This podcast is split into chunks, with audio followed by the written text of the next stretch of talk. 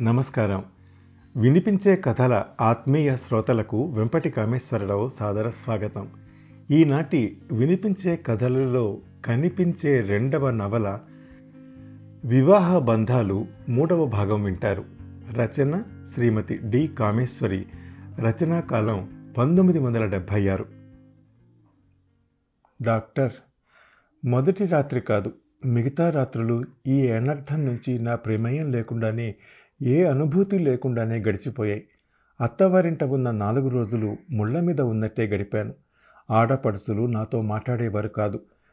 తోటికోడలు ఎప్పుడు నన్ను చూసినా ఏదో హేళన భావం ఆమె కళ్ళల్లో మెదిలేది.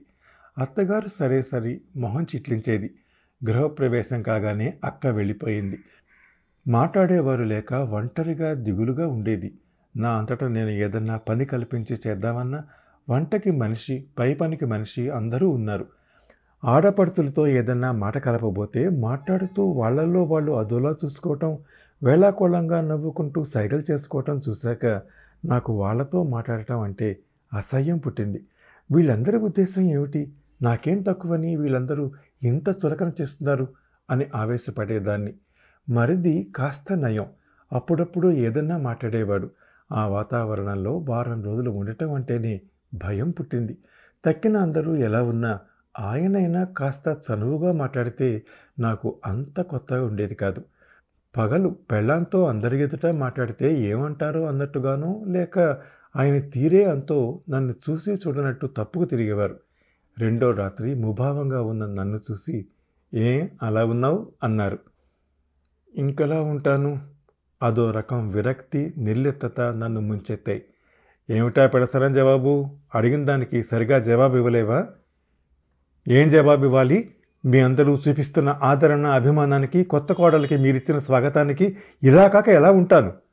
పగలు అందరి ప్రవర్తన చూశాక ఇంకా ఆగలేని ఉక్రోషంతో జవాబు దురుసుగానే వచ్చింది నోట్లోంచి. ఏ? ఏం లోటు చేశారు నీకు? ఈ ఇంటి కోడలు నువ్వు? నిన్నందరూ అందలం ఎక్కించి మహారాణిలా సేవలు చేయాలన్నా నీ ఉద్దేశం? అందలం ఎక్కించమనలేదు ఆదరణ చూపాలన్నాను. సేవలు చెయ్యమనలేదు కలుపుగోరతనంగా ఉంటే చాలు. పోని అందరి మాట వదిలేయండి. మీరు మీకు కట్టుకున్న భార్య ఒక్కతి ఉందని రాత్రి తప్ప పగలు గుర్తు రాలేదా? కొత్తగా పెళ్ళి వచ్చిన దాన్ని అత్తవారింట్లో కొత్త కనీసం భర్త అయినా ఆదరించకపోతే ఎలా ఉంటుందో? దుఃఖం ముంచుకు వచ్చి తలగడలో మొహం దాచేసుకున్నాను. బాగుంది నాకు మాత్రం కొత్త కాదు. అస్తమానం నీ వెంట తిరిగితే అంతా ఏమనుకుంటారు? అయినా ఏదో వారం రోజులుండి వెళ్ళేదానికి ఈ గొడవెందుకు? అన్నారు కాస్త అనునయిస్తున్న ధోరణిలో. ఎంతైనా కొత్త పెళ్ళాం. ప్రేమ లేకపోయినా మోజు ఉండటంలో ఆశ్చర్యం ఏముంది? భుజం మీద చేయి వేసి తన వైపుకు తిప్పుకున్నారు. చాలే ఈ మాత్రం దానికి ఏడిపెందుకు? అన్నారు కళ్ళు తురిచి. ఆ మాత్రం దానికే కరిగిపోయాను. స్త్రీ స్వభావం ఎంత విచిత్రం. భర్త ఆదరిస్తే పొంగిపోవటం. ఎంత కర్కోటకుడైనా రెండు ప్రేమ మాటలు వల్లించగానే అంతా మరిచి క్షమించేసి కౌగిలిలో కరిగిపోతుంది. ఆటదాని ఈ దౌర్బల్యమే ఆమె దౌర్భాగ్యానికి మొదటి కారణం. మర్నాడు మధ్యాహ్నం కాఫీలు తాగుతూ అందరూ సినిమా ప్రోగ్రాం వేశారు. ఎవరెవరు పెడతారు ఏ సినిమాకి వెళ్ళాలి అన్న చర్చలు ఆరంభించారు. ఎన్ని టికెట్లు అంటూ లెక్క పెడుతూ వచ్చే వాళ్ళందరూ కలిసి పదకొండు టిక్కెట్లు తేల్చారు. అందులో నేను లేను. అక్కడే కూర్చున్న నా మొహం నల్లబట్టం చూసినట్టున్నారు ఆయన. మీ వదినో పన్నెండు మొత్తం అన్నారు. ఆవిడ మాతో వస్తారో రాదో చిన్నాడపడుచు దీర్ఘం తీసింది. ఇంతకుముందు మీరెప్పుడు పిలిచారో నేను ఎప్పుడు రానున్నానో సూటిగానే అడిగాను. ఆమె మొహం ఎర్రపరచుకొని చిన్నన్నయ్య మీ ఆవిడ ఏమన్నా మీద పడి కరుస్తుందిరా? బాబోయ్ జాగ్రత్త. ఎలా బెగుతావు? ఐ పిటియు అంది. హాస్యంగా అన్నట్టు నవ్వుతూ. అంతా అదో పెద్ద హాస్యంలా విరగబడి నవ్వారు. అందరి ముందు ఆయన గారిని భార్యని కంట్రోల్ చేసుకోవడం చేతకాని వాడని ఎక్కడనుకుంటారు అన్నట్టు నా వైపు ఒక్క క్షణం తీక్షణంగా చూస్తూ కరిచే కుక్కకి చెప్పు దెబ్బలతో బుద్ధి చెప్పడం చేతకాని వాడిని కానులే అన్నారు అదోలా నవ్వుతూ. ఒక్క క్షణం ఆ మాట అర్థం కాని దానిలా దిమ్మెరపోయాను. అంతా ఆ మాటకి సీరియస్ అయిపోయారు. వాతావరణం హఠాత్తుగా సీరియస్గా మారిపోయింది. నా మొహంలోకి రక్తం పొంగింది. ఆ క్షణంలో ఆవేశం ఎలా నిగ్రహించుకున్నానో భగవంతుడికే తెలుసు. నేను అన్న చిన్న మాటలో ఏం తప్పుందో ఆ మాటకి అంత ప్రాముఖ్యత ఇచ్చి భార్యని ఇంత కటువుగా అవమానించాల్సిన అవసరం ఏముందో నాకే కాదు. మీకన్నా అర్థమవుతోందా? ఆ క్షణంలో ఒక నిస్సహాయురాలైన ఆడపిల్ల ఏం చేస్తుంది? ఏడుపు ముంచెత్తగా గదిలోకి పారిపోయి పక్క మీద పడిపోయాను. ఇక నన్ను సినిమాకి రమ్మని అడగలేకపోయారెవరు? ఆయన కూడా తలనొప్పిగా ఉందని సినిమా మానేశారు. రాత్రి పడకల వరకు ఇద్దరం మౌనంగానే ఉన్నాం. వంటావిడ వడ్డిస్తే భోజనాలు చేసి వచ్చాం గదిలోకి. సినిమా నుంచి ఇంకా రాలేదు మిగతా వాళ్ళు మామగారు క్లబ్ నుంచి రాలేదు. ఇంట్లో ఇద్దరం ఇంత మంచి అవకాశాన్ని ఏ కొత్త జంట వృధాగా పోనివ్వదని చాలా చోట్ల చదివాను. కానీ జరుగుతున్నది ఏమిటి? ఎన్నేళ్ళగానో కాపురం చేస్తున్న రీతిని ఎడమొహం పడమొహం మొదటి రోజు నుంచి ఆరంభమవటం ఎంత దురదృష్టం!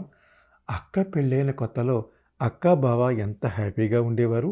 ఇద్దరూ అసలు గది వదిలి వచ్చేవారు కాదు. రోజు బీచ్కి సినిమాకి షికార్కి అక్క మొహం సంతృప్తితో సంతోషంతో ఎంతో వెలిగిపోయేది. బావ ఎప్పుడూ హాస్యాలాడుతూ నవ్వుతూ నవ్విస్తూ ఎంత సరదాగా ఉండేవాడు? ఈయన మొహంలో నవ్వే కనపడదు. ఇది నే చేసిన పూజల ఫలితమా? జరుగుతున్న ప్రతి సంఘటన నన్ను విరక్తిలో పడేస్తోంది. కోపం వచ్చిందా? హఠాత్తుగా ఆలోచన మధ్య ఆయన ఎప్పుడు వచ్చారో నా పక్కన కూర్చుని నవ్వు మొహంతో అంటూ ఉంటే ఆశ్చర్యపోయాను. నా మీదకు వంగి మొహంలో మొహం పెట్టిన ఆయన్ని చూస్తే ఆ క్షణంలో ఏదో చెప్పలేని జుగుప్స కలిగింది. ఆ కళ్ళల్లో కోరిక తప్ప అనురాగం కనపడలేదు. ఆ కోరిక రోడ్డున పోయే ఆడకుక్క వెంట తిరిగే మగ కుక్క కళ్ళని గుర్తు చేస్తుంటే మొహం తిరస్కారంగా తిప్పాను. అదంతా కోపమేనా? ఏదో అనాలని అనుకోకుండా అనేశాను. అయినా వాళ్ళేదో అంటుంటే సరదాగా అన్నాను. మిమ్మల్ని సంజాయిషుల్ని అడగలేదు. దయచేసి నన్ను వదలండి. ఆయన నుంచి విడిపించుకోవాలని ప్రయత్నం చేశాను. తప్పైంది అన్నాగా. ఇంకా కోపం ఎందుకు? తప్పేమిటి? పెళ్ళాన్ని ఇష్టం వచ్చినట్టు తిట్టే హక్కు మీకుంది. అదేమని అడిగే హక్కు నాకు లేదుగా? అబ్బా ఏదో అయింది దాన్నే పట్టుకొని సగదిస్తావెందుకు? అయినా నీకు మరీ ముక్కు మీదే ఉంటుంది కోపం. హాస్యానికి అన్నాను హాస్యం?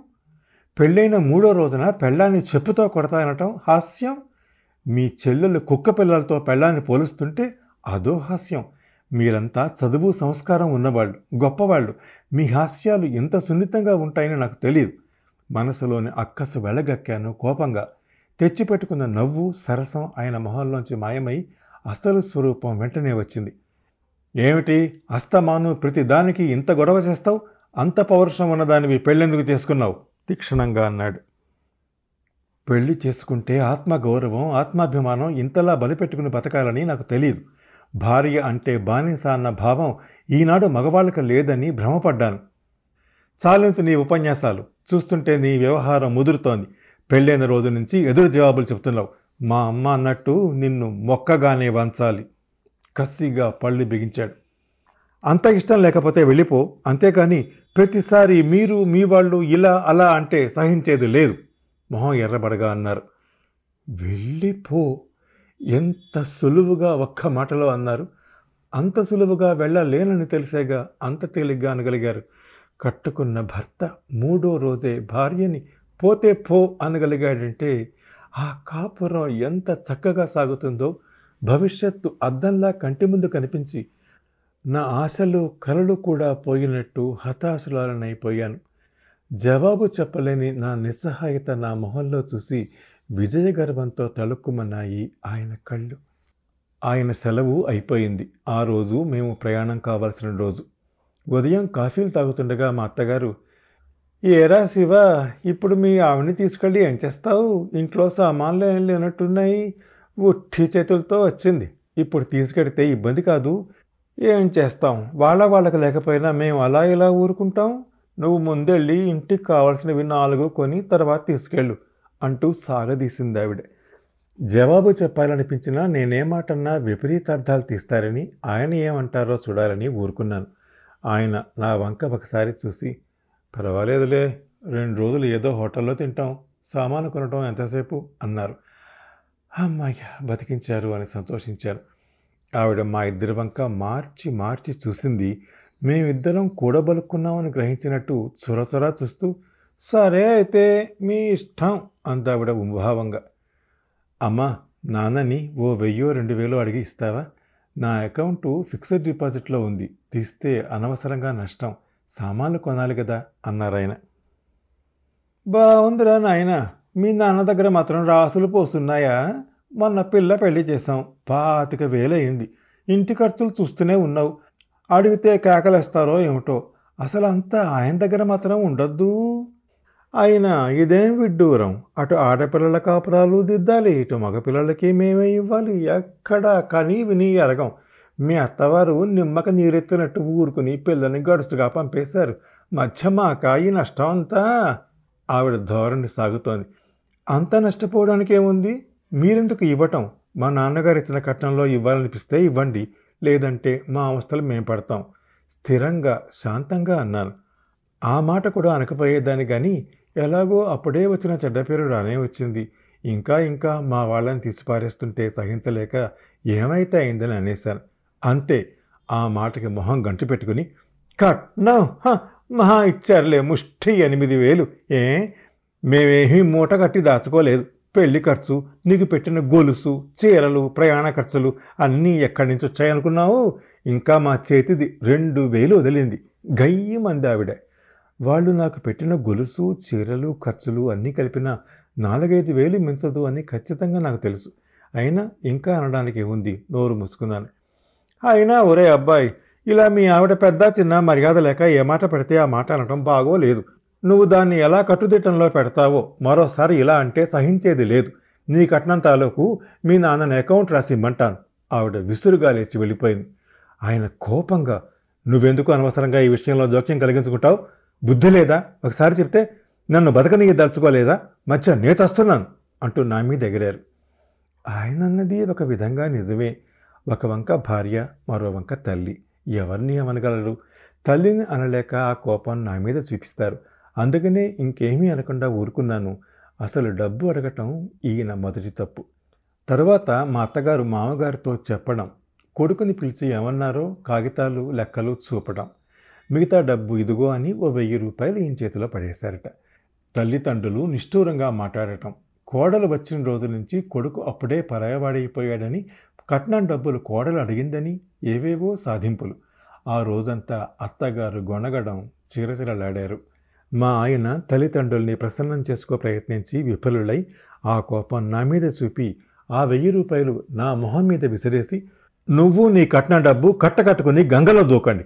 ఛీ! ఒక్కరోజు శాంతంగా గడవనీయలేదు. నువ్వు మీ వాళ్ళు ఇలాంటి వాళ్ళని తెలిస్తే చస్తే చేసుకునేవాడిని కాదు ఈ పెళ్ళి అంటూ నిప్పులు కక్కారు. నేనేమన్నా అంటే పరిస్థితి ఇంత విషమిస్తుందని నోరు మూసుకున్నాను. ఆ రోజంతా ఇంట్లో వాతావరణం గంభీరంగా ఉంది. సాయంత్రం ప్రయాణం. స్టేషన్కు కూడా ఎవరూ రాలేదు. మరిది తప్ప వెడుతున్నానని చెబితే హూ అన్నలేదు వెళ్ళే ముందు అత్తగారికి మామగారికి పదాభివందనం చేశాను. మామగారు ఆశీర్వదించారు కానీ అత్తగారు మాకెందుకులే అమ్మ దండాలు? తిట్టకుండా ఉంటే అంతే చాలు అంది మూతి తిప్పి. ఆయన చాలా గంభీరంగా ఉన్నారు ఒలుకు పలుకు లేకుండా. ఈ షోని మీరు Apple podcast Google podcast Spotify Gaana మరే ఇతర ప్లాట్ఫామ్స్లో అయినా సబ్స్క్రైబ్ చేసి వినొచ్చు. నెక్స్ట్ ఎపిసోడ్ రిలీజ్ అయినప్పుడు మీకు అప్డేట్ రావడానికి నోటిఫికేషన్ టర్న్ ఆన్ చేసుకోండి.